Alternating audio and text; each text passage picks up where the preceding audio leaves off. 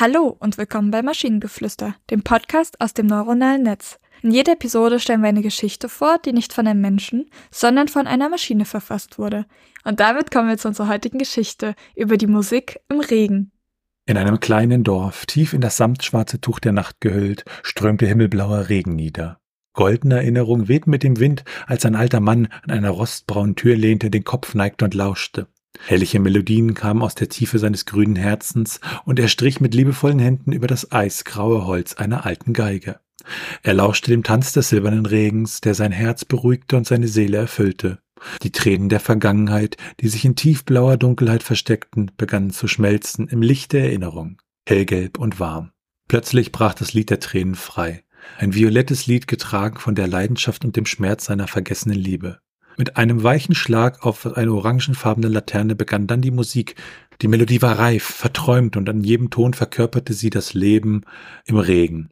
Die Tropfen hüpften und tanzten elegant und großzügig über den schwarzen Asphalt, funkelten brillant unter dem türkisfarbenen Licht der Straßenlaterne, bis sie sanft auf den platinfarbenen Glatzen der sich in ihrem Beige Rosenmantel liebenden Großeltern ihrer Tochter landeten.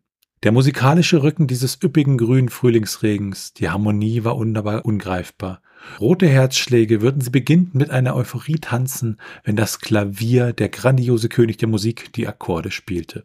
Dann, gerade als die letzten Jets von smaragdgrünem Regen auf dem benzindosenblauen Dach des Hauses der Rosenmandel standen, endete die Musik. Ein tiefer Atemzug füllte die erloschene lila Stimme des Universums wieder mit Leben, und das Abschiedslied des Regens war verklungen. Nur das Flüstern von Erinnerung blieb gefärbt in den langanhaltenden Tönen von Sepiabraun und den grazilen Bewegungen des weinroten Herzens des Alten. Ich habe zwar gerade diese Geschichte gehört, aber kann dir wirklich nicht sagen, worum es ging.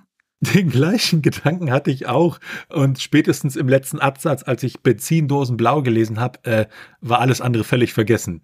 Also daran hänge ich noch. Benzindosen blau. Super. Also ich muss sagen, also es ist irgendwie schön, es, es war irgendwie, es klang sehr poetisch, trotz der sehr, sehr vielen Farben. Wir hatten es ja schon ein paar Mal, dass, dass wir Texte hatten, bei denen ja auch sehr, sehr viele Farben drin war und ganz oft wirkte es irgendwie komisch, es wirkte ein bisschen überladen, die Sätze dadurch. Aber ich finde, dieses Mal hat es tatsächlich zum Text und zu der Art und Weise, zu dieser Erzählart und Weise gepasst. Mhm. Ja, wie gesagt, ansonsten ganz okay und sehr schön, aber äh, keine Ahnung, worum es in dem Text geht. Ja. Und wenn ihr Ideen oder Stichwörter habt für eine Geschichte aus der Maschine, zum Beispiel über das Nichtwissen der Frauen Gedanken, dann schreibt uns eure Ideen per E-Mail an info.tnz.net oder über das Kontaktformular auf der Webseite. Bis zur nächsten Episode von Maschinengeflüster. Tschüssi. Bye bye.